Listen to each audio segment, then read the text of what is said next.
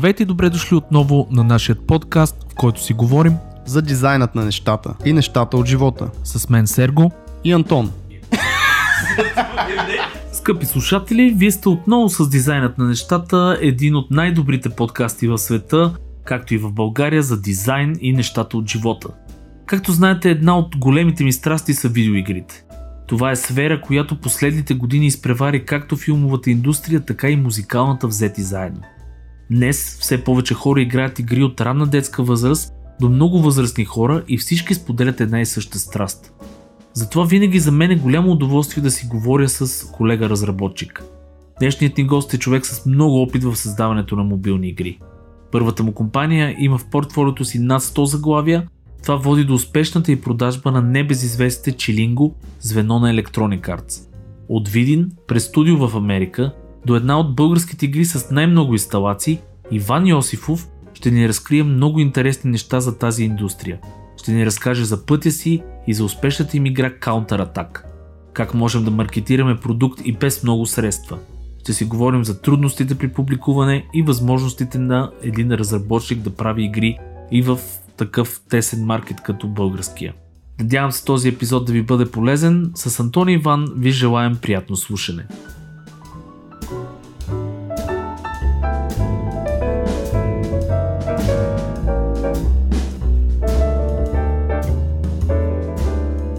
Две, едно. Е така. Цак. Добре. Заедно нещата, епизод 93, 92, шегувам се. Здрасти. А, излагахме ви. Привет.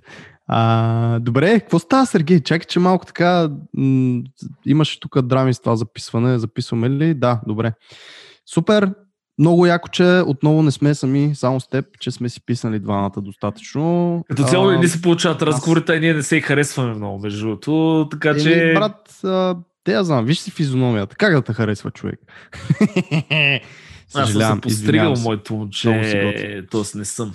Но, а, епизод 92 на нашето забавно ток-шоу, вечерно шоу Дизайнът на нещата. Което го записваме сутринта. Да, поканили сме един жесток за мен лично, освен 3D артист и предприемач. Не го казвам с майтап, защото аз Ванката, не нали, сега ще го представим човека, но Ванката го познава от много отдавна. Това е човек, който е минал през страшно много а, неща, няколко бизнеса и много предприемчив. Поканили сме Иван Йосифов. Здрасти, Ванка. Здравейте. Здрасти, Серго. Здрасти, Антон. Привет. Значи, много ти благодаря, че дойде в нашото а, предаване, онлайн предаване и радио, така да се каже. Всъщност, Сергей, да те поздравя и теб с а, това, че сме в Go Guide а, този месец. Нали? О, Плюс... да. Абе, хубава седмица беше. Имаме и два нови патреона. В смисъл, поздрави, върви си подкаста. Да, Хора, благодаря на всички, благодарим. които слушат. А, Ванка, ти се... От... Значи искам в момента да кажеш, къде се подвиждаваш в момента? В, в момента стримвам от Видин. Yes! Стрим от Видин хора от другия директно. край на България, което е супер яко. А, аз съм много така, каза го и преди подкаста с Ванката, че това ми е на мене, мога да смея да твърда, там съм отрасъл, така че това е много готина инвестиция. Така че Видин е виновен за това, което е Сергей. А, всъщност, поздрави на всички от, от тази част на България, защото нали, само от София. Поздрави на цяла северо-западна България. Аз самия съм от, така да се каже, тези места. А, и така, Ванка, да започнем с това всъщност. Кой си да се представиш на аудиторията с две-три думи, просто да знаят така отгоре-отгоре. Добре, значи Иван Йосифов от Видин, както разбрахте. в момента съм съосновател на Seven Bulls Games, с един колега от университета Мартин Григоров. Аз там се подвизавам като арт-директор, правя абсолютно всичко по нашите проекти, менажирам фрилансери и така нататък. Тоест, вие сте... Как е структурирано това нещо? Вие сте двама с фрилансери работите, така ли? Значи, то е дълго. Имахме и хора в офиса, но в момента вече нямаме абсолютно никакъв персонал, освен да. някакви фрилансери, ако ни трябва нещо да се свърши на парче.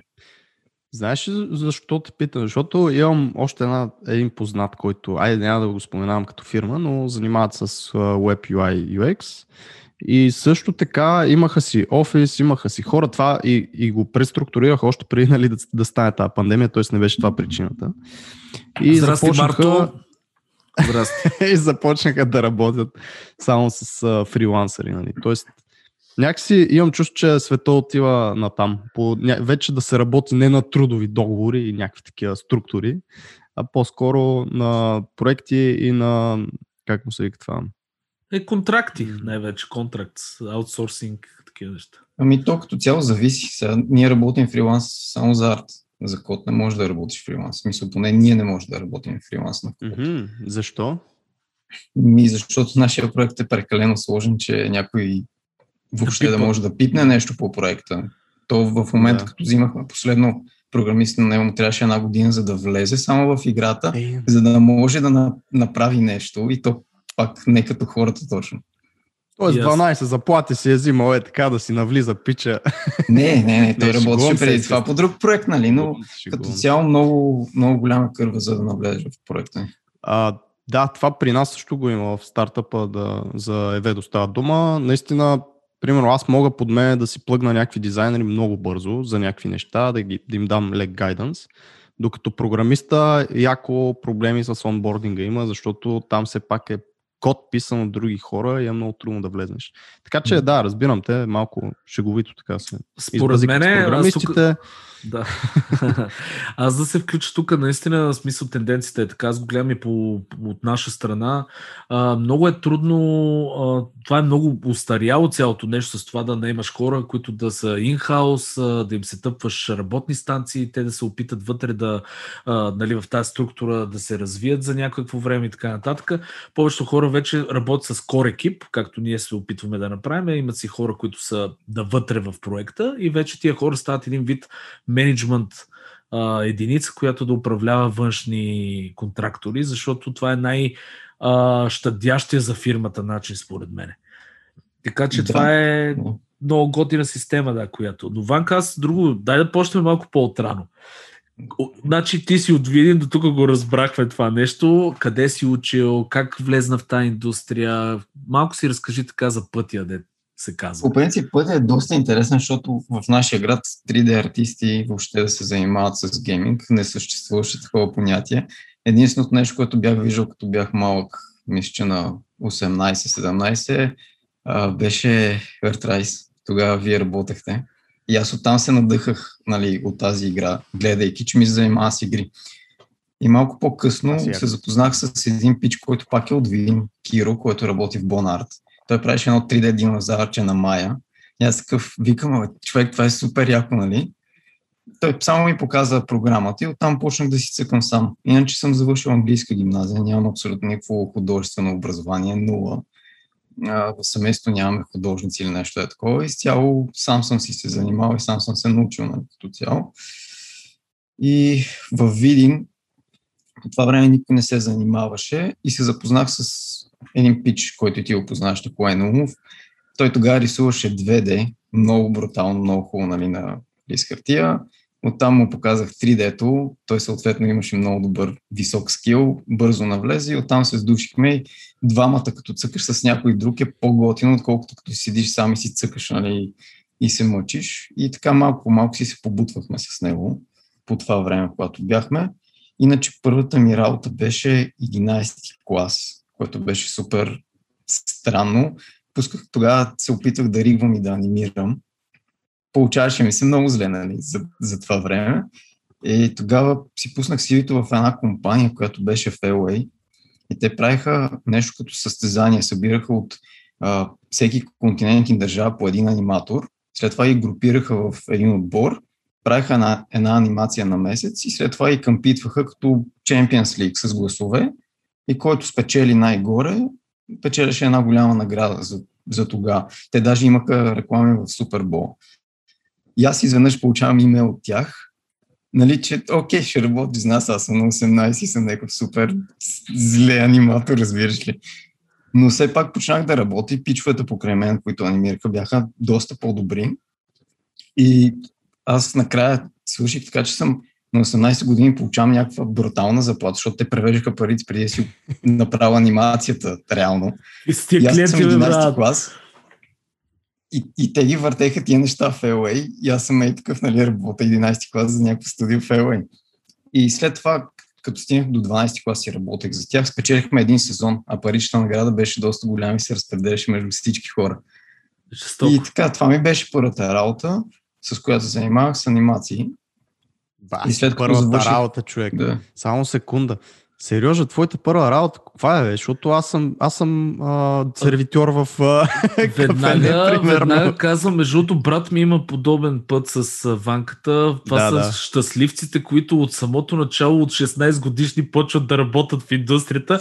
Моята първа Тука- работа беше в компютърен клуб. А, пусках компютрите от уния, дето шефе, моля ми пуснеш едно, за, за, за едно левче. И аз такъв пусках една машина. Втора, но първата ми истинска работа беше Макдоналдс. Нали? Това са винаги Да, да, да. Еми, тук всъщност шараут на Марто Пунчев, може да чуете и с него епизода, така и така го споменахме. Също наистина интересна история, защото и той почва с 3D и той почва в компания директно в... Той беше 10-ти клас. мисля, Флейм, да, тогава. Флейм за реклами правеше, за Да, да, но Технополис, Техномаркет. Но пък не, не е в LA, нали? И всъщност Ванка ти в Видин ли си учил през това време или в София Да, вече да, в да. гимназия? Не във Видин, във Видин. Тоест ти 12 в Видин Видин. получаваш елейска заплата Да. и такова готино ти е на душата и викаш, абе това 3D-то много яко. да, да, тогава беше много стилно. А имайки предвид стандарта на Вин и особено по това време, нали, говориме, че Ти си бил някакъв съм се господ. чувствал много добре, да. Тук един въпрос.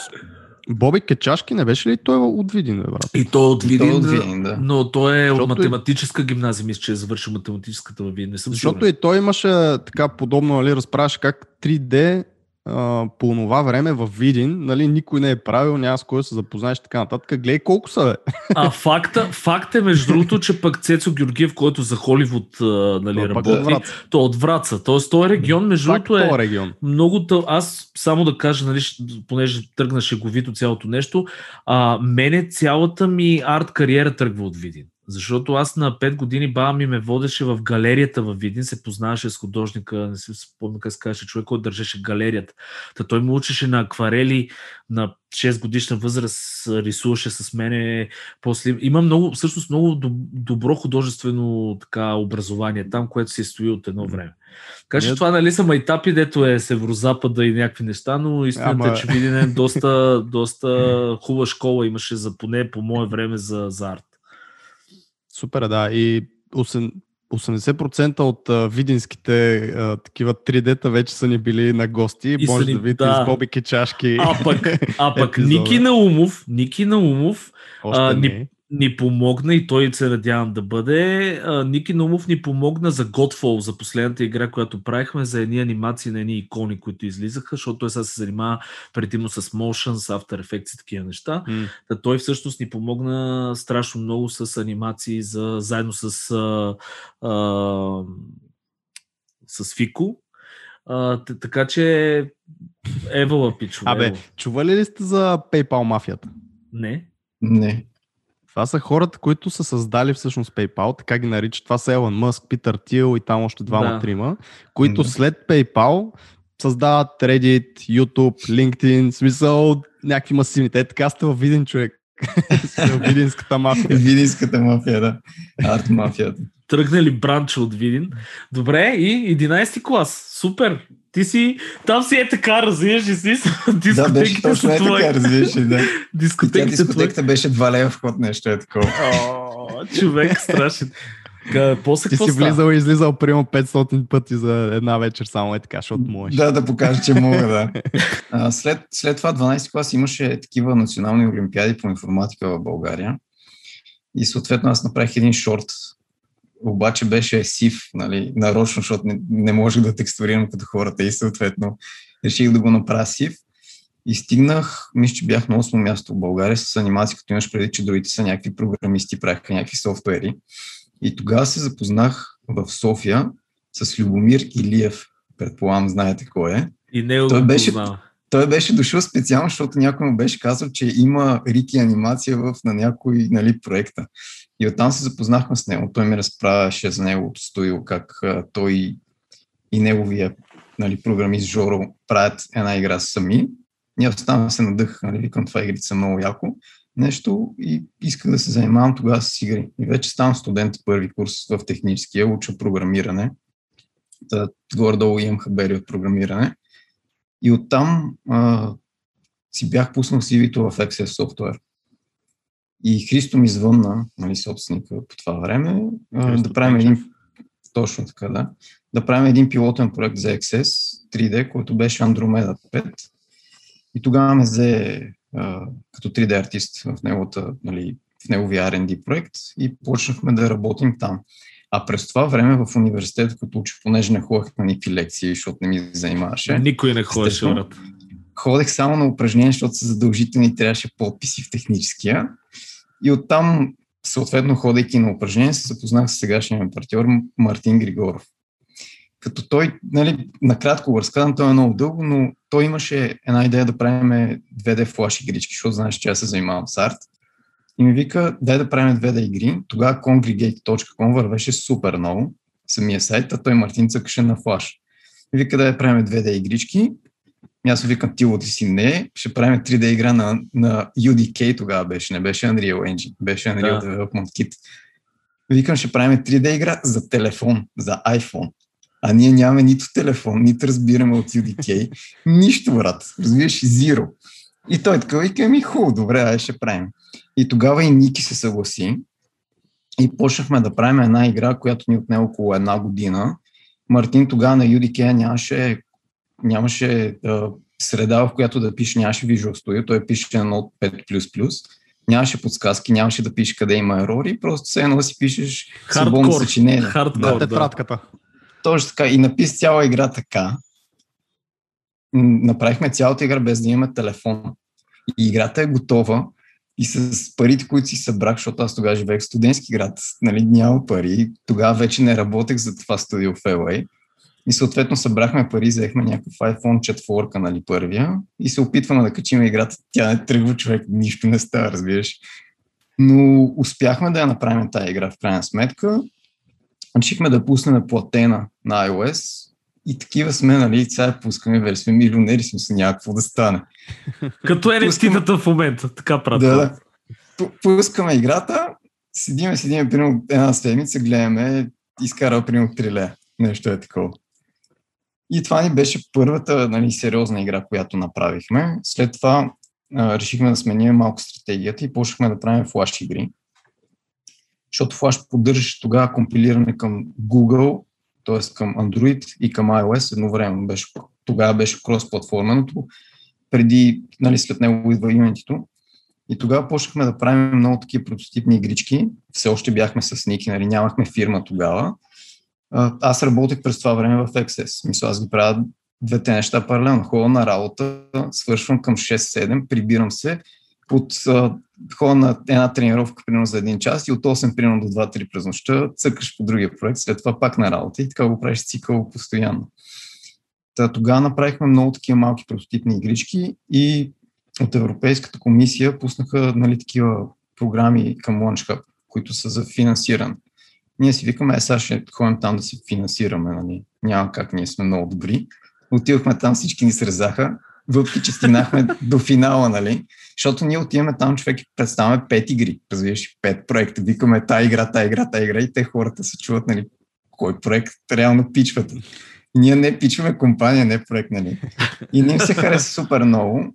А, но тогава Христо, понеже работех при него, и той ми вика, знаеш какво, мога, мога да инвестирам в вас, аз заедно с Зариба и с CEO-то на Теракон, т.е. трима човека, да инвестираме в, ваш, в вас и да направим една компания. И ставахме 6 човека тогава.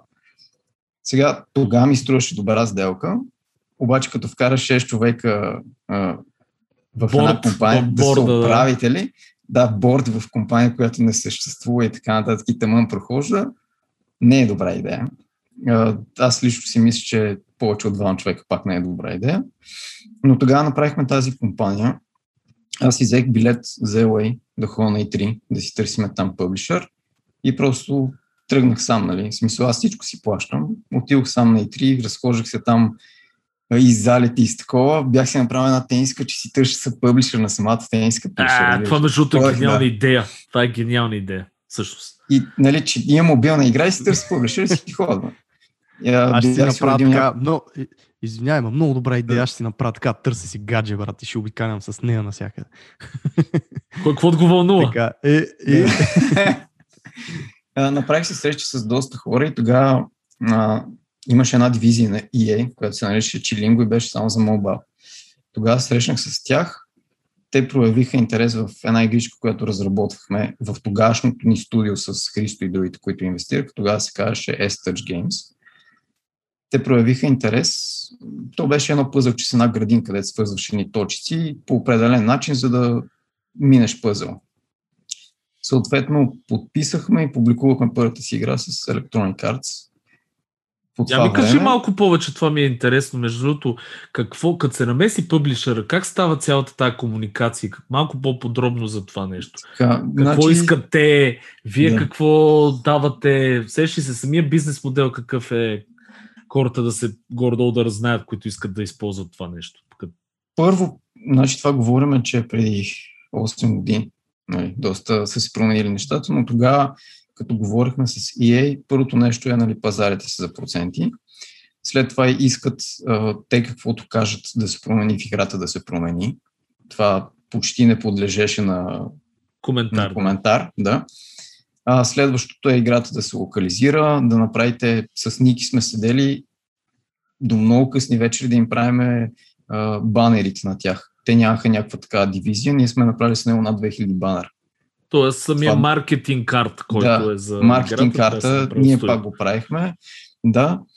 А, и съответно, нали, след това, като си взимате процентите, те публикуват играта и след това ви плащат месечно на, или на Q, както се разберете Q1 или месечно, зависи какъв а, стори използвате, колко, колко често стора се разплаща и така нататък. А, общо взето е това. Договора си зависи от вас как, да. как ще си го направите, нали? Гледайки назад, всъщност, а, понеже знам, че публишерите са едни такива неприятни понякога хора, гледайки назад, това добро решение е ли било според тебе? Или self-publish може би е било някакъв по-добър вариант? Ами... Или то в игрите няма такъв вариант като цяло? По принцип аз съм против публишерите на 99,9% в момента, защото знам как да се self-publish. Нали? Е, това е, защото Но... ти имаш ноу-хауто, да. Да, сега ще ви споделя как да се селф-публишвате и как да си направите юзербейс, което е много важно. Залеп... Да. Залепете си ухото в момента, точно до този момент, в който Иван ще ви разкаже как да си селф-публишнете. Сори, давай. Нарочно ще е малко по-натам, че да се дадат повече и да слушат. Да, да, да. Останете до значи, края. По това време, според мен, беше добра сделка, защото имахме инвеститори, да вкараш едно име като EA по това време си беше много силно. И след това почнахме да правиме малки игрички и да ги пускаме постоянно. В смисъл, бяхме направили пъзълчета, всякакъв вид и ги бяхме направили като темплейти. И общо взето от една игра, която Мартин изкодва примерно за 5-6 дена, аз и Ник изглавяме 20 и ги пускаме всичките. Ние по едно време сме имали над 100 някои игри. И идеята беше така, че като имаш много, Нали, това е супер къртовска работа и е супер дразнаща и е гадна. В смисъл, ти си като някакъв индиец и правиш много игри. Но идеята беше, че като пуснеш 100 игри, офащаш по-голяма част от маркета и тогава имаше една категория New Games. И като в Apple пуснеш игрите, като New Games, това беше вече след като излезнахме от uh, стартъп с Христо. Ние тогава се разделихме с него и с неговите партньори и тогава а, продължихме с Мартин. Той Ники тогава и той напусна, за да се занимава с motion дизайн. Просто не беше гейминга неговото нещо. И ние тогава с Мартин точно това правехме. Темплейти, пускахме много игри. iOS тогава имаше много специфично. Значи ние, освен че сме и гейм девелопери, виждаме как може да експлойстваме маркетите. Та тогава имаше една категория, която седеше най-отгоре на iOS Store и пише New Games. И тя какво правиш? като пратиш в кюто на Apple 100 игри, а категорията са 10, нали? И ти като ги подариш по нишката се твой 100, те като излезат, цялата категория е твоя, първата. В самия Това е гениално, да. И ние взето тогава така направихме и направихме супер много даунлоди на някаква супер малумна игра, която цъкаш две картички, те се обръщат две слончи, става окей, нали, една точка и продължаваш напред. И тази игра изкараше супер много и кинти, и даунлоди, и каквото си сетиш. И оттам бълвахме още повече такива игри и превзехме брутално много сторен. Имахме игри, които са на първо в Штатите, в Китай и така нататък.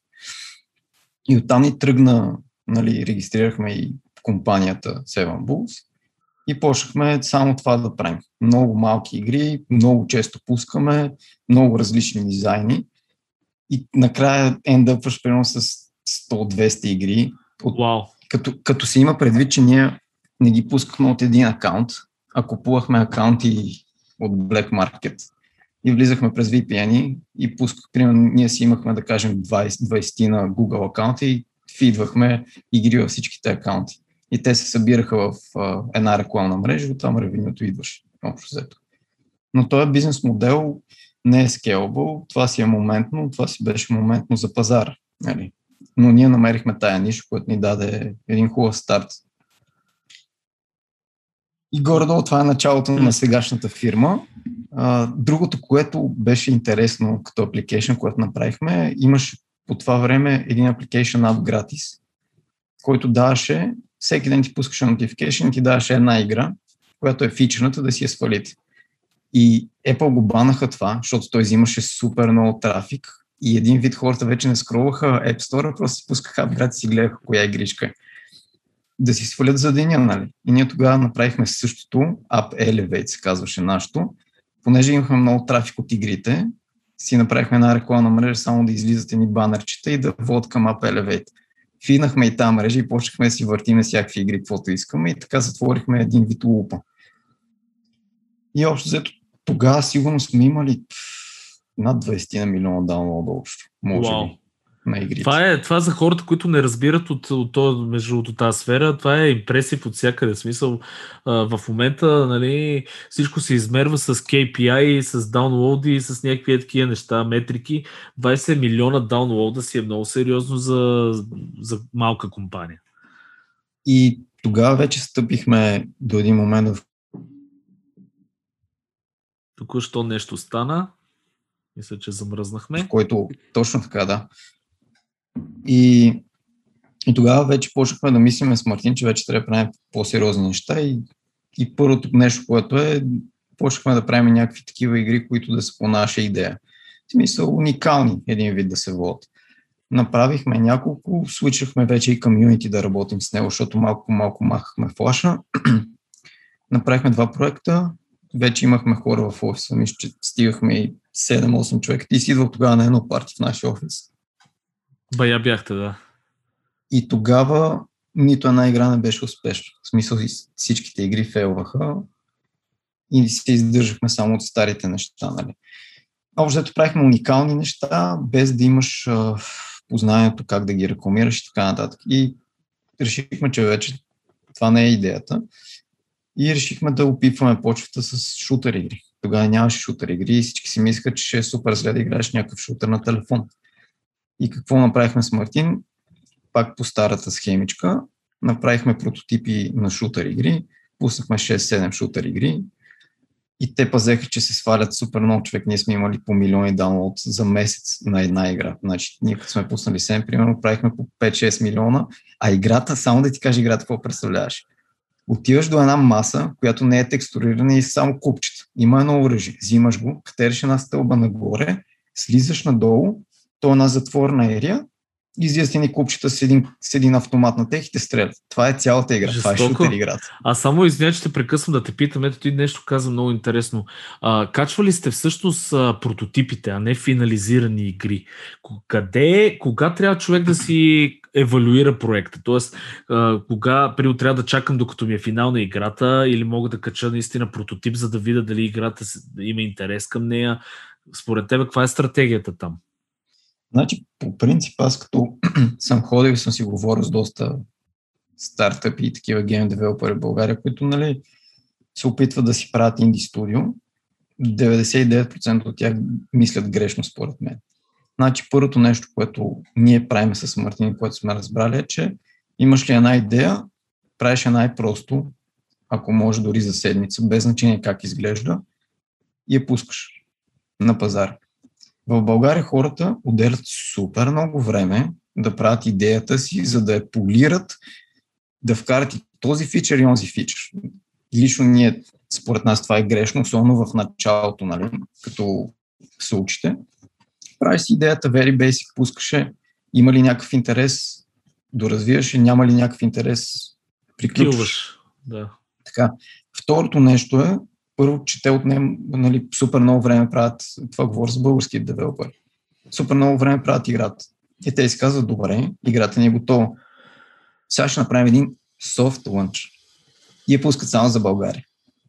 И аз като съм си говорил с тях им викам, добре, за какво правите soft launch? И ми за да си тестваме метриките, нали, retention и така нататък. Какъв ретеншън ще тестваш с 50 човека, майките, бащата и приятелят? Да, в нали? България 100 маркет, който е супер тесен, естествено. И те, еми защото не сме сигурни. Значи, това пак е супер грешно с тия. Софт лънч правят King, правят EA, правят огромните компании, те го правят, защото лънчи им е достигат примерно до 5 милиона човека и те си ги тестват тия неща. Защото това им е вътрешната мрежа. Те, това са хората, които вече така. са им в тяхната мрежа.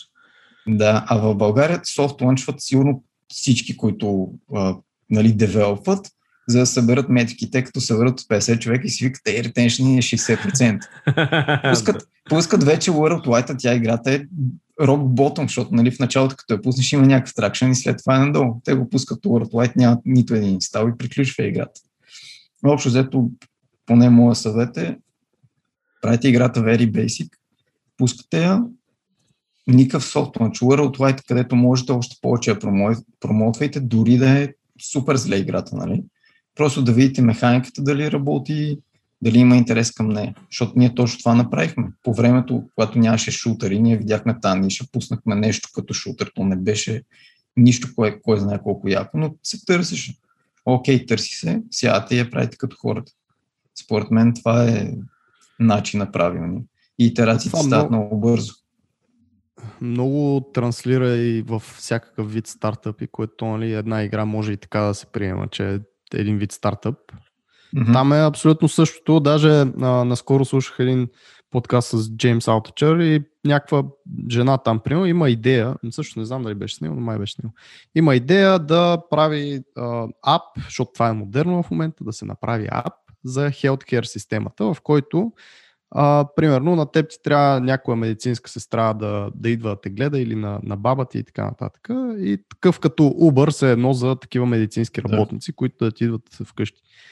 И той точно това и казва. Значи, преди да почнеш нали, да девелопваш, да правиш пич декове, да ходиш по инвестиции, да събираш A раунд, B раунд и така нататък от а, фондове, а, бъди ти този ап, т.е. започни ти да търсиш хора, намери примерно 2-3-5 медицински работника, намери 2-3-5 баби или там, който е таргет клиента и се опитай ти да играеш функцията на този ап, да видиш дали това нещо изобщо се изисква. Тоест от тебе абсолютно нищо не, не трябва да се коди, не трябва да се прави, няма дизайн и няма UX, а просто започни да ги свързваш и да видиш дали това наистина ще работи. И това може би е някакъв паралел нали, на това, което и ти казваш. Тоест, възможно най-базово и най-лесно да пробваш някаква идея, дори за седмица, както каза ти, а не да отделяш да. половин година, за да се прави нещо. Не знаех, че при игрите може така, между другото, да качваш Ми, прототипи. Те, т.е. те повечето хора не знаят. Явно.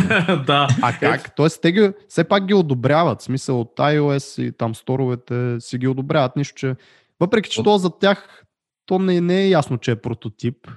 Не е така. Е, има тест. Значи, в, в Google има пререлиз. Може да го пускаш вече mm-hmm. като пререлиз. А, в Apple одобряват всякакви неща, стига да им следваш гайдлайн. Това е положението, както и в Google. Гайдлайн, ако си compliant, нямаш проблем дори да пуснеш шутър само с купчета. Щом се играе, да, щом те печелят. Да е сти може да е стилистиката на играта. Ами, сега. именно, те хайпер, че... хайпер кежуал игрите в, в голямата си част са супер лоу полигонални, ужасен да. арт, от не им е такава идеята, които да се бълват, нали, де се казва на всяка седмица по 15 игри. А това, дали, това е. дали всъщност тази стилистика не играе важна роля в играемостта? Тоест, ако ти пуснеш такъв Warframe прототип нали, на това нещо, почне да се играе и след това го полишнеш обаче с някакъв мега яки арт, Възможно ли е това просто да спре да се играе, защото вече е тотално друго нещо? Тоест, тия принцип... метрики верни ли са на прототип? По принцип да. Сега идеята на прототипа е, че ти правиш прототип с горе-долу стилистиката, която очакваш да направиш след това. Сега mm-hmm. не, нали, не говоря. А, реално ние като направихме този прототип на шутера, Керактерите и мапа са ни били бокс арт, обаче оръжието си ни беше калашник как си трябва, нали, смисъл реалистичен. А, така че да, и това го има, защото ти ако пуснеш някакъв пиксел арт, да кажем, игра и след това направиш AAA и те си казват, ние си искаме пиксел арта, нали? Смисъл, това, това да. си ни кефи. Така че може и така да сгафиш, затова трябва нали, прототипът ти все пак малко адекватно да отговаря на нещата, които след това ще направиш. Другото важно след прототипа е, защото всеки може в момента да направи прототип, дори ти, който не си гейм девелопер, ще си изтеглиш Unity или Unreal, ще изглеждаш туториали за един месец и вече си готов с прототип, без значение каква е играта. Но след това, ако се сваля играта, имаш тракша на юзерите, за да направиш вече като хората си иска много, много работа. и много да разбираш това, което правиш. Един вид, ако си гейм девелопер и нямаш опит и не знаеш какво да направиш след това, може да си изпуснеш, така как се вика, златното яйце. Да го пуснеш, много тракша, много юзери и ти си, ми, окей, ама аз не мога да, да я направя. Нали? И никой инвеститор няма да ти го вземе това, защото то не генерира нищо. В смисъл, не генерира пари, не е sustainable бизнес. Никой няма ти яде пари, за да си вкараш един екип да го направи. Затова така, не е ли по-добре да се намери стратегически инвеститор? Аз те питам, защото аз съм в момента в същата ситуация. В момента ние сме генерирали два прототипа.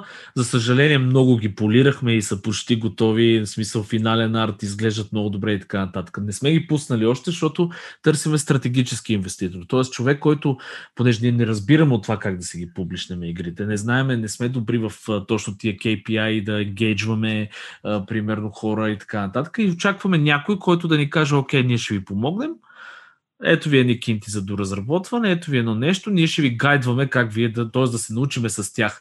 Не е ли това по-добрия вариант? Защото ти казваш, окей, нали, смисъл, аз знам как да се селф-публишва за хората, които обаче не знаят как да селф-публишват.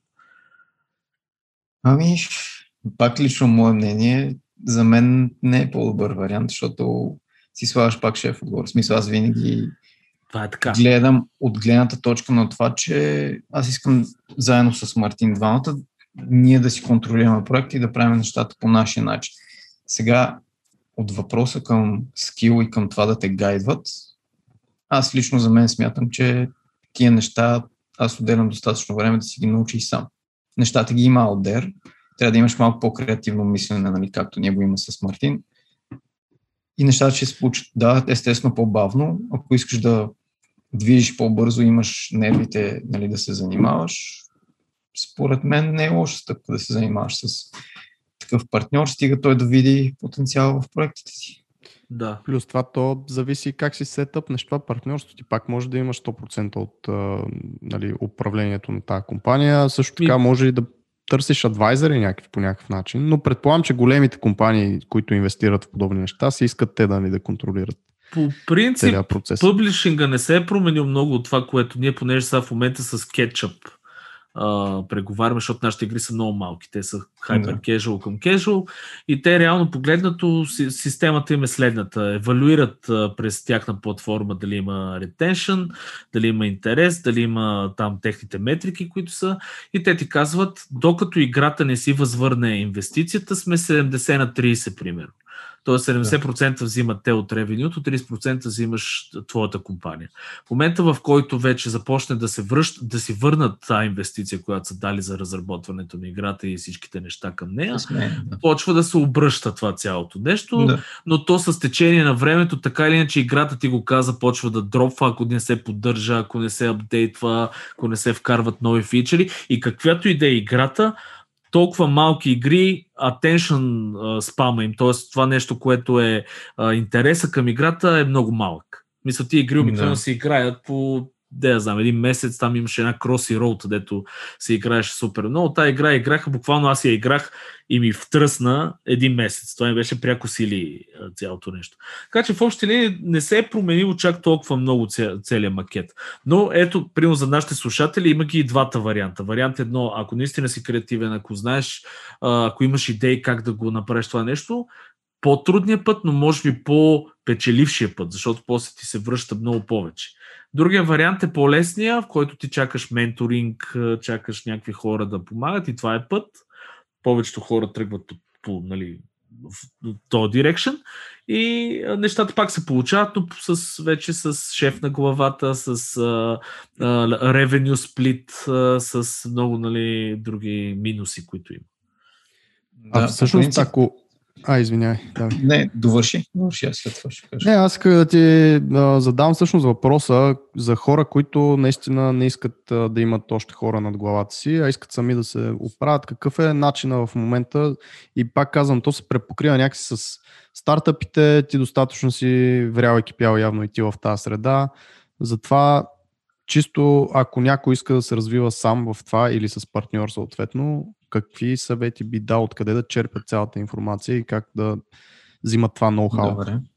Значи, на първо време, според мен, сам да се занимаваш. Аз както съм артист, въпреки че разбирам от всичко в арта и правя всичко, и то на доста добро ниво, защото просто вече съм прекарал прекалено много време във всичко. Тук подкрепям, да. А, сам според мен, често казано не бих се занимавал, ако нямах нали, Мартин като програмист. Първото нещо да си намерите правилния човек. Значи през тези години с а, първия стартъп с Христо и така нататък, като бяхме 6 човека, има една поговорка, много маймуни на един клон. Тогава всеки като дава къл и всеки тегли на някъде и не се случват нещата. А, нали, Ники тогава много добър дизайнер, даваше нали, за самия проект, но не, му бе, не беше неговото да се занимава с игрите. И съответно вече като останахме аз и Мартин и двамата, просто това ни е основното, с което искаме да се занимаваме. А, тоест и другия човек, който намерите, трябва да е със същия пешен, с който сте и вие. Плюс той да има, дори да не е най-добрия, да има много такъв а, прогресивен learning curve, както е при нас. Защото реално в момента Мартин е на такова ниво, че примерно трябва да напише алгоритъм, който да предиктва мувмата на играчите в играта. Окей, не знам как се пише, ама след там 3, 4, 5, 6 дена го е написал без значение. Или трябва да се направи всичко да е сервер сайт и да се защитят от хакери такива. Не знам как е, ама е готово супер бързо. И то говорим качествено, без да бъгва и така нататък. Така че човек до теб е най-важен, според мен, защото в един такъв цикъл ние вече сега ще играе правим 3 години. Каквото и да си говорим, 3 години постоянно да грандиш, и психически не е окей okay за теб, защото бърнаута в много моменти го има. И съответно на теб ти спада КПД-то, но пък другия човек продължава, защото той по друго време е бърнаута и му е паднало КПД-то. Така че по една игра, по един проект е много, между другото, трудно. Наистина, Near Trace, дето го спомена, го правихме 5 години и там да. всъщност хората това не го разбират, че дългите проекти всъщност изхъбяват психически много. Едно и също Точно, нещо да се прави, колкото и да е, колкото и да е интересно в началото, в един момент писва. А, как се бориш ти с тия неща? В смисъл с бърнаут? С, с бърнаута. С, с бърнаут най-добре се боря с тренировки. В смисъл, според мен това е най-доброто ментално, Спорт имаш пред. ментален лек. Ми да, аз, аз танцувам брейк от 16 години. Mm-hmm. И общо взето хода и си танцувам постоянно. Как още нали? танцуваш, бе, човек? Аз се бях щупил и вече всичко ми е щупено и не мога да, да ми, се върна. Ами, в смисъл, аз съм се занимавал професионално, така че знам горе-долу как да падам. Как да, се грижа за, как да падам, как да се грижа за тялото си и така нататък. Аз имам много контузии, но продължавам. В смисъл просто изключваш по-сложните елементи и продължаваш просто с креативност и танц. Това е един начин да се в, в Видин, да. кое крю беше? Имаше крю там, в принцип. Ние сме Soldiers. Да, добре. По принцип ние сме много, в смисъл бяхме доста добри. Аз съм печелил в България състезания, финали сме правили на Боти Балканс бяхме в топ 8. Че... То бяхте реално вие, Monstripe и X Energy, мисля, че по едно време бяха така. Имаше май в Бургас или във Варна още. Има, има доста смисъл във Варна. Има едно момиче в Mary, което ходеше на финалите на Red Bull. Ямбол има пластик Dev Squad, които стигнаха в финалите на Боти. Боти е Battle of the Year в Германия, като представлява България. Вече брейк, е, вече брейк е в Олимпийските игри. Да, да, това го... Вече да. официално. Жалко, че не беше а... по мое време да се занимава. А в България сега как се движи това нещо, защото аз съм тотално of по принцип, ниша, но... хората, с които тренирахме тогава, нали, Monstripe, вече са по-възрастни. Mm-hmm. И съответно не ходим вече много по състезания. Сега по-малко поколение са много по-малко хора. Пак са добри, но интересен е много по-нисък вече в България. Поне по мое лично мнение. Mm-hmm. А, хора, надявам се, че тия а, неща, които чувате като звуци, са само в моите слушалки, но ако ги чувате, се извиняваме. Не, имаме някакво смущение, наистина, но пък разговорът е страшно интересен, така че ще ни простат, аз съм сигурен. Сигурен съм. А, значи бърнаута наистина, между другото, е голям проблем, ние затова питаме повече си гости, защото а, всеки е минал, ако си, ако, аз имам една теория, че когато си гол, а, добър специалист в нещо и прекарваш страшно много време в това нещо, защото няма начин да си добър специалист без да прекарваш много време и тогава идва идват тия, нали, всичките драми с а, а, съмнение дали правят това нещо правилно, бърнаути и всякакви други неща. И, и единственият начин човек да се бори е сам да, се, да си намери собственото нещо, с което да излиза от тия тежки ситуации. Ето ти го каза, нали, при тебе е спорта, при, примерно, други хора е разходката в планината и така нататък. Затова хора, ако имате някакъв такъв проблем, наистина помислете какво ви прави щастливи какво може така да, да се отделите от, от монотонния, монотонната работа или това, което правите постоянно. Просто като съвет го дам. Според мен това е най-доброто нещо спорт. Спорта е жестоко, да. И, и да си ядеш почивка, аз си давам не повече от 2-3 дена, защото иначе след това излизам от рутината, нали, в която си влезвам. И Горе-долу така се правим. Смисъл. Какво не мислиш е за тия сабатикали, между другото? Чувал ли си го този термин? Това е, примерно да решиш и, а, значи това в арт е много модерно, работиш като вол една година, да кажем, ама да. се цепваш от работа и после се почиваш някакъв супер дълъг период. Примерно 3 месеца, а, половин година. Това се казва сабатика в нашата сфера. Има хора, които по цяла година го правят това нещо. Ти какво мислиш за, за този начин? Не, според мен това е, това е доста доста голям минус, поне лично за мен. Аз ако спра да се развивам едно, две, три седмици, вече се чувствам outdated. Представи си една година. В смисъл. Лично за мен не, не е правилното. Нещо. А, а и ти да, ти губиш и ти го каза рутината. Аз, примерно, човек съм забелязал, ако не седна на фотошопа, примерно, известно време, после съм се едно, въпреки че работя вече колко години на този фотошоп, да. в един прекрасен момент вече се чувстваш несигурен с този тул, с който си свикнал да бачкаш постоянно. Тоест, Точно, трябва, да. си, трябва си работа.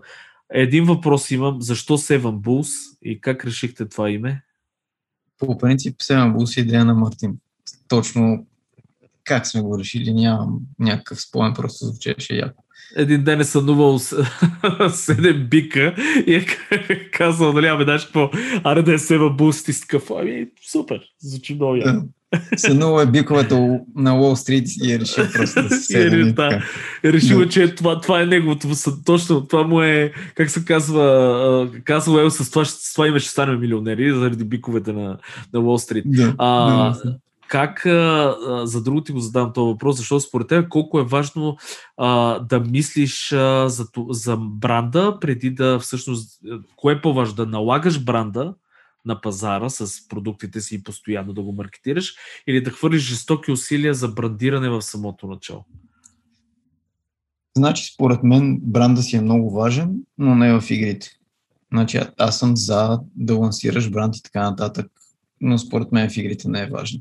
Значи има всякакви студия с всякакви глупави имена, които са супер известни. Играта успешна ли ти е?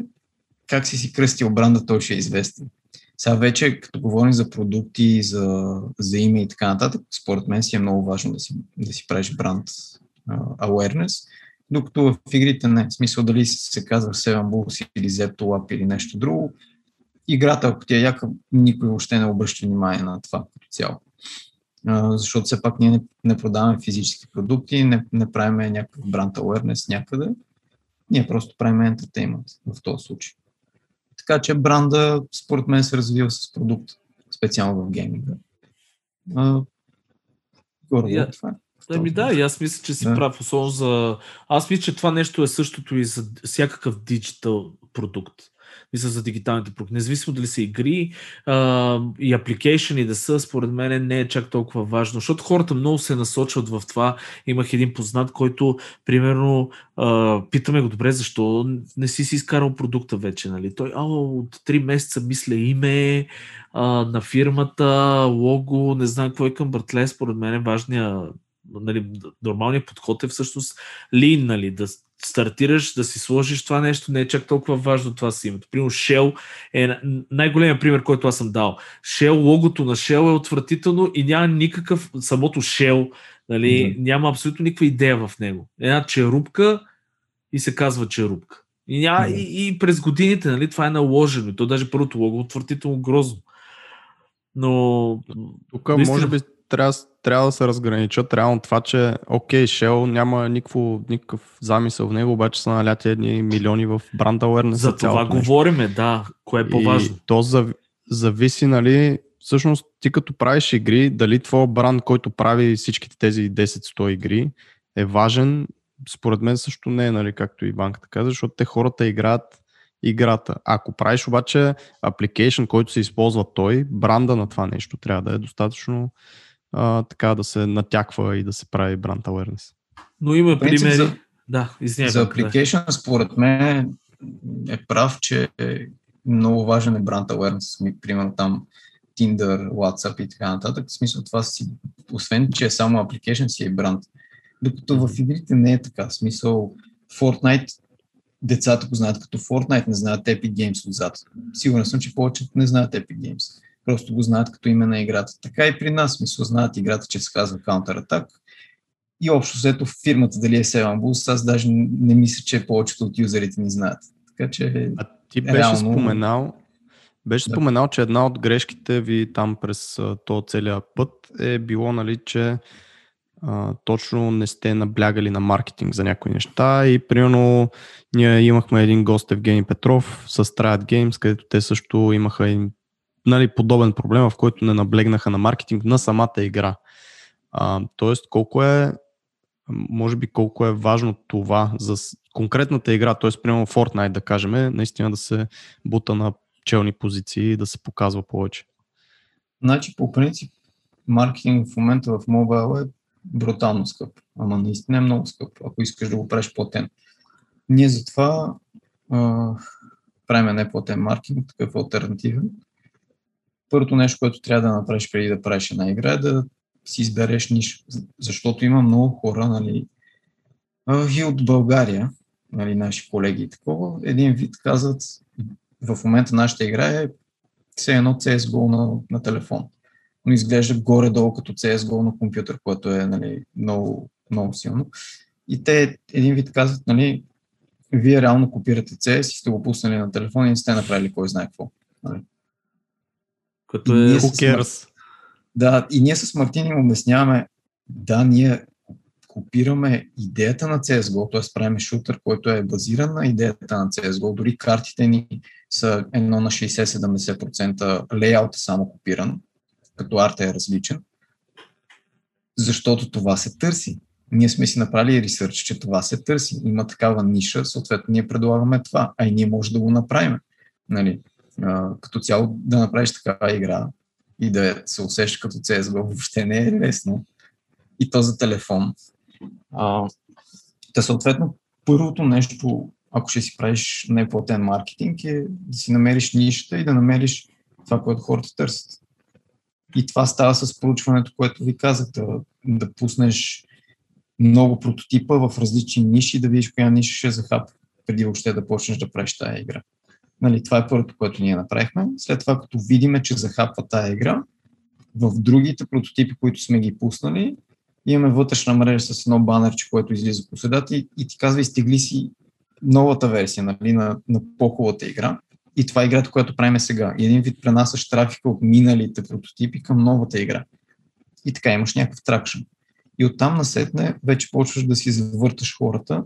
Направили сме си сервер в Discord, който Имаше по едно време към 10 хиляди човека, в момента са 5, защото махнах тези, които са неактивни. Правиш си една структура, една иерархия в играта, защото нашата игра е компетитив. и съответно хората са доста по-енгейджинг, тези, които остават. Направили сме си една голяма структура от модератори, от контент креатори.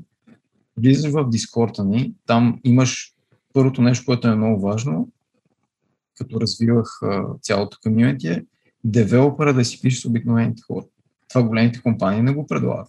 Те влизат в Discord, всичките нали, юзери, които ни играят играта, и ми задават въпрос. И аз, аз отговарям на 90% от хората. Дори, на, дори да ти напишеш здрасти, какво стана, нали, как върви апдейта, ти като му отговориш, той ти пита, ти ли си девелопер? Аз викам, да, аз съм девелопер. А те много се кефят на това нещо. Да. Те съответно супер много се кефят, особено като са някакви малки, примерно на по 12-13 и след това почват да, да си казват и на приятели, нали, е, писах си с девелопера, изтегли тази игра в лес и, се, и почваш да завъртиш малко в унията на, на нещата. И така малко по малко почваш да набираш юзери. Ние сме почнали примерно с 10 юзера в Discord. Оттам на сетне измислихме да правим контент креатор роли. Серго ли замръзна? Да, не, какво Аз значи? просто да? изглеждам така. А, добре. Не, не, а, фризна по едно време. Да. Контент креатор роля, даваме едно такче в играта пише CC, едно такова червено до името ти. Съответно ти правиш клипчета в YouTube за нас безплатно. Ага, всеки, месец ти, всеки месец ти даваме примерно по някое пакетче, по някое оръжие или нещо е такова. И в момента това си се генерира само, само се върти. Аз в момента въобще не се занимавам да ги карам. Патия. А, гениален, да гениален маркетинг, да, абсолютно. Знаеш ли защо от една страна е гениално това нещо? Мале Сергей, каква картина извади. А, от, до голяма степен в момента маркетинга, който върви по социалките и всичките видеоплатформи, най-много върви user-generated контента, а не някакъв таргетиран маркетинг от някой. Затова такива хора прости, нали, които създават контента и те правят този маркетинг, това върви супер много. Така че, ева, и тук ще направя един паралел само с стартъпа ни, защото пък ние, понеже сме криптопроект, ние се подвизаваме в Telegram. Там е абсолютно същата работа. В момента повечето такива проекти имат ботове, които отговарят и нали, welcome хората, които идват новите в канала. При нас това го правиме ние четиримата кофаундъри в момента, като Стоян нали, по-комьюнити менеджер, той отговаря на всички човеки. Хората супер много се кефат, защото Точно това е. виж, виждат, че ние енгейджваме, че ние сме реални хора и това наистина големите компании, големите проекти, те ще не имат някой, примерно да е комьюнити менеджер, обаче той няма да е CEO-то, няма да е CTO-то, няма да е лигал човека и така нататък, което е много яко. Да. Е, персоналния, персоналния подход. Това винаги е било суп, супер яко. И това, което Ванката каза, всъщност му викаха едно време горила маркетинг. Тоест, альтернативен маркетинг, а, примерно да Ралев много ме кефеше, защото той, нали, да напишеш на... той само това правеше, да, но прио да напишеш а, на пясъка на морето а, бранда си и с самолет отгоре като пътуват, да го видят някакви такива неща. Но в случая при Ванката, това, което ме кефи е, че също има много знания за тия неща. Той всъщност е видял как работят най-вероятно uh, YouTube алгоритъма, видял е, че енгейджинга става повече или какво си си измисли тази идея с content creation. Тоест има много креативност в цялата тази работа. Ако искаш да отидеш нали, на альтернативния път, а не по типичния път с uh, плащане на uh, нали, за юзери и така нататък. По принцип, като цяло, альтернативният път пред този за плащането, лично за мен даже е много по-печелив, защото в момента ние генерираме може би над 10 000 даунлода на ден, които една стотинка не даваме за маркетинг. В смисъл, а това наистина са много пари, ти като имаш предвид, че CPI, т.е. Cost per Install, ти почва от долар до 5 за щатите, нали, като го умножиш по 10 000, това ти е на дневна база, да. А, и другото, което е с, с това с YouTube, освен, че обикновените хора нали, правят видеа, нашата игра като е подобна на CS, а Valve си имат пререкания с Apple и те няма да пуснат CSGO в, в бъдеще, поне за мобайл, хората търсят, търсят альтернатива. Има много големи ютубъри, руснаци, с по няколко милиона сабскрайбера, просто изведнъж правят някакво клипче, нали, при нас се събуждам и гледам, че трафик е туда скай при нас и викам, какво става човек. А някакъв ютубър просто е написал, напусна си едно клипче и написал CSGO за моба. Нито сме му платили, нито сме го карали и той ни е докарал примерно още 100к даунлоуд.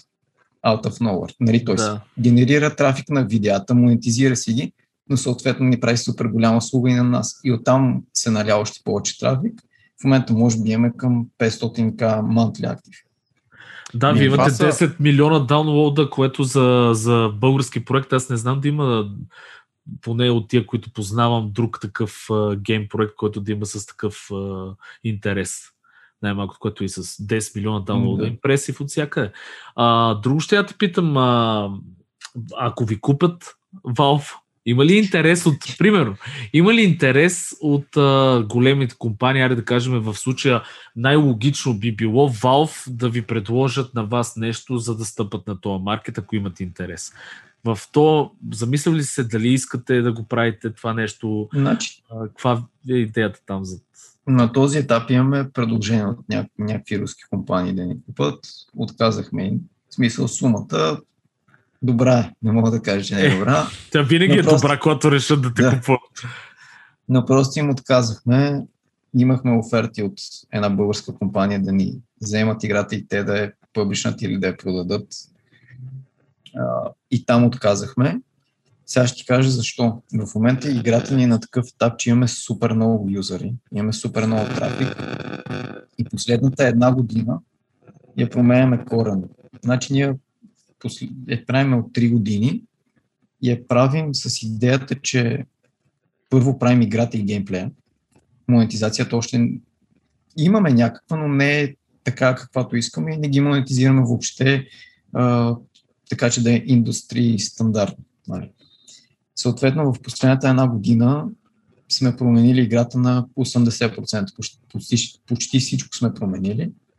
И в момента, като дропнем апдейта в близките няколко месеца, реално ще видим вече какво може да направи играта от към приходи, от към юзери и така нататък. В момента още сме на този стадий, в който направили сме играта да работи като геймплей и като всичко. Имаме хората и вече ще дропнем големия апдейт, в който да, да разберем нали, точно какво представлява играта. Ще, ще избухвате или няма да избухвате, да. Точно така. И точно в този преходен период по- почваме да получаваме постоянно оферти нали, за, за публишинг, за да ни вземат играта, да, да ни купат студиото и ние с Мартин не.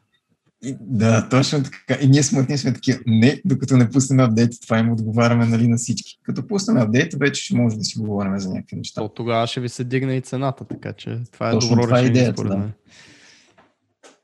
Те повечето Добре. компании, между другото, го правят това нещо. В смисъл, е сега, например, аз от free user станах платен на един апликейшн, който за последните две години го ползвам напълно безплатно. Те го развиваха, развиваха, развиваха и в един прекрасен момент ограничиха просто мултиплатформеното му ползване. Защото аз го ползвам и на телефона си, и на компютъра и ми е супер жизненно важен апликейшн. Нали? И в момента, в който го ограничиха, беше no-brainer. Директно цък на бутона subscribe Е. там. Но не, това, Това е тази малко стратегия... dark, dark pattern е това. Да те хукнат, все едно ти продават наркотик човек. Хукват те за без пари. Еми не, ама ти ти реално пък...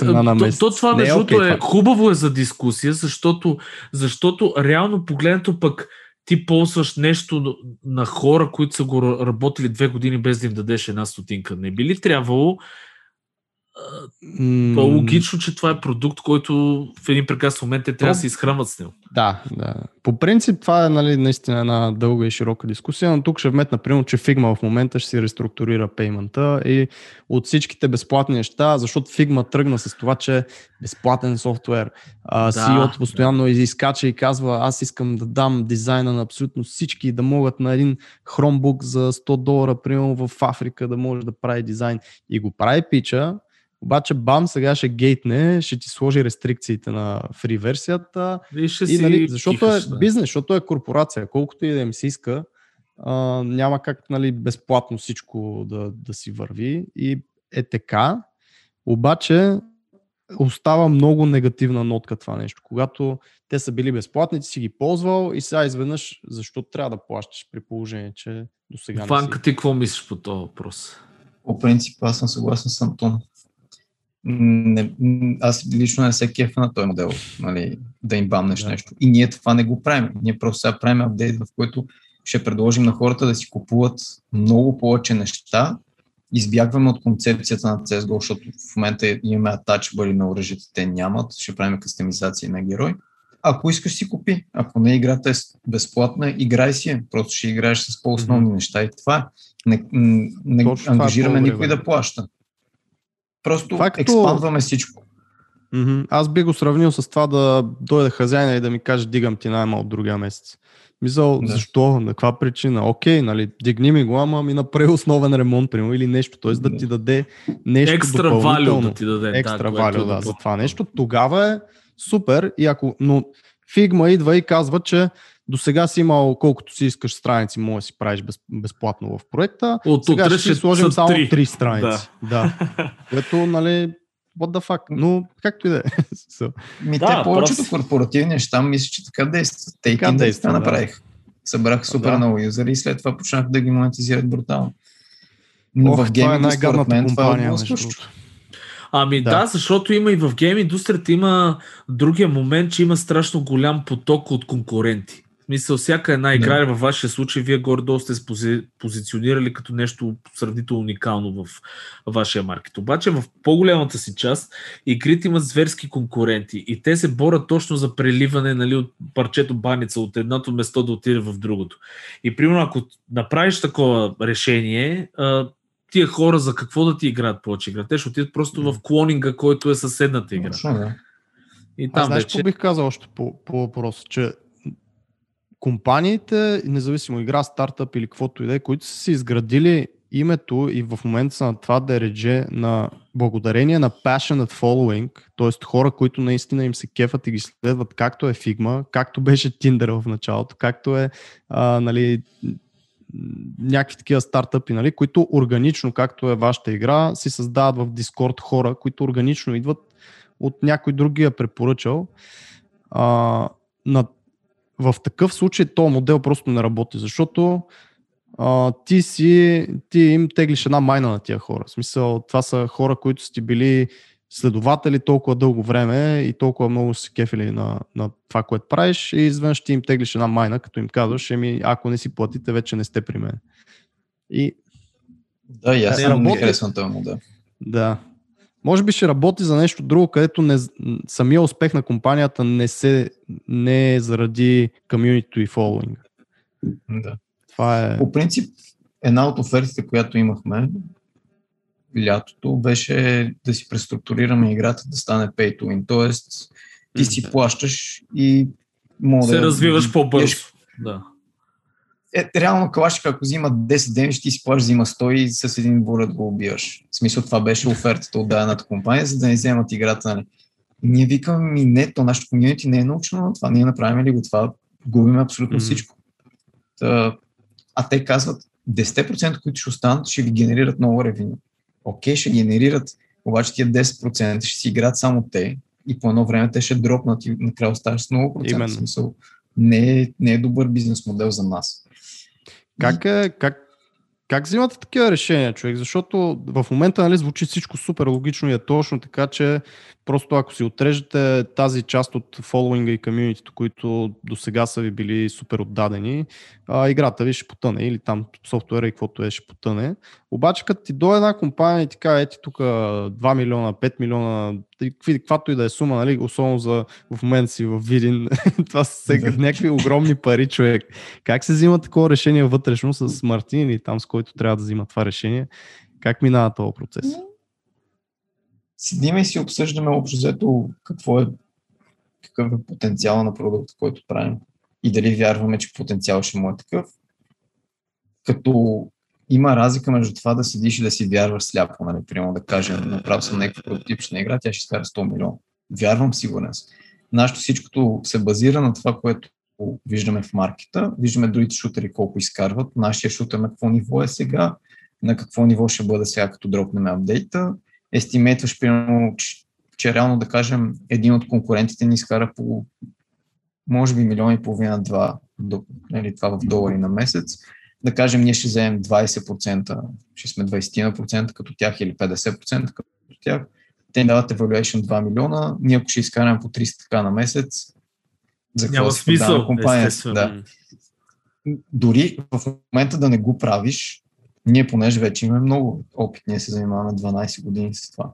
Мисля, ние знаеме в нещо дали има смисъл, дали ще се котира и така нататък, дали има потенциал да изкарва или не. И на база на всички тия анализи си правим анализа, че няма смисъл или има смисъл. Другото, което е, че ако си продадеш играта или компанията на двете, идва другия въпрос, ние с Мартин сега какво ще правим? Смисъл, бая, труд сме хвърлили върху това, не сме още някакви а, готови за пенсия и така нататък.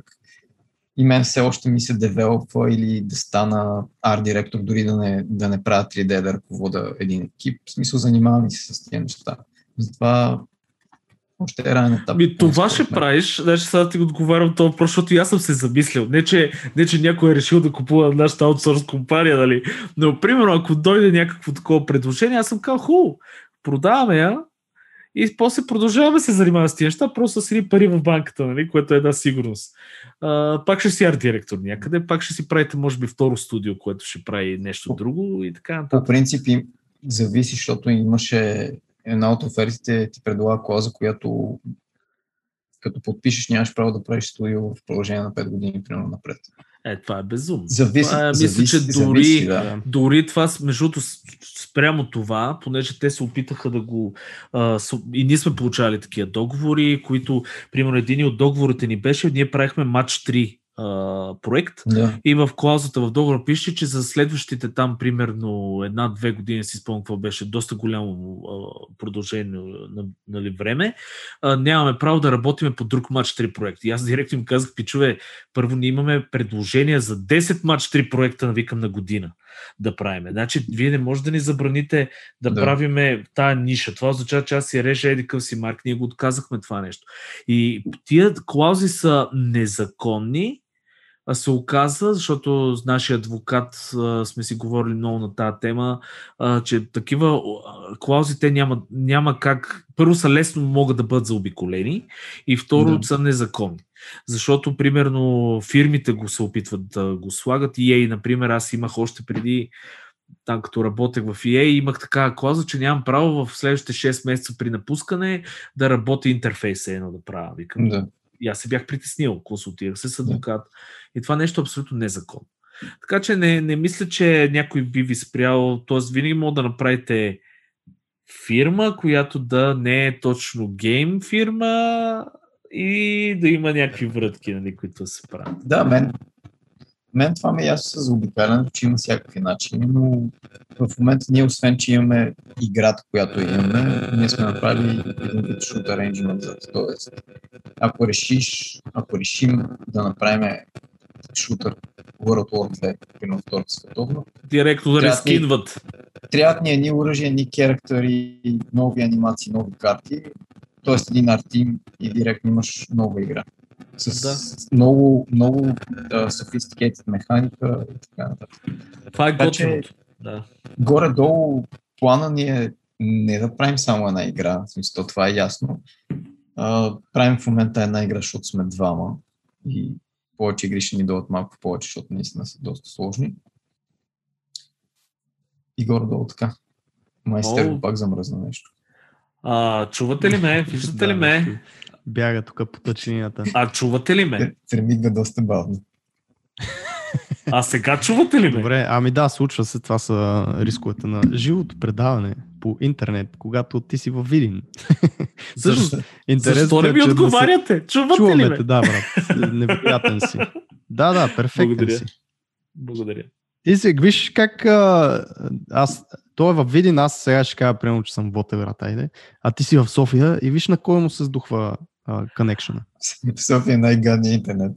Най... Да, между другото това е така. И другото, което искам да ви кажа интересно е, че при мене няма проблем. Мисъл, аз ви чувам прекрасно, всичко е както трябва да бъде. Така че не знам, не знам. Но а, ще ги коригираме тия неща. Да. Ето, Иначе ние сме замръзнахме. проблеми. Да. Добре, а, мисля, че може вече малко да приключваме, че понапреднахме. А, ще изчакаме този фриз на тия още 5 секунди, само да видим. Сега трябва да ме чувате. Мале. Значи се, слушаме сега. Имаш ли а, последен въпрос към банката? Да, Иване, от тук нататък какво?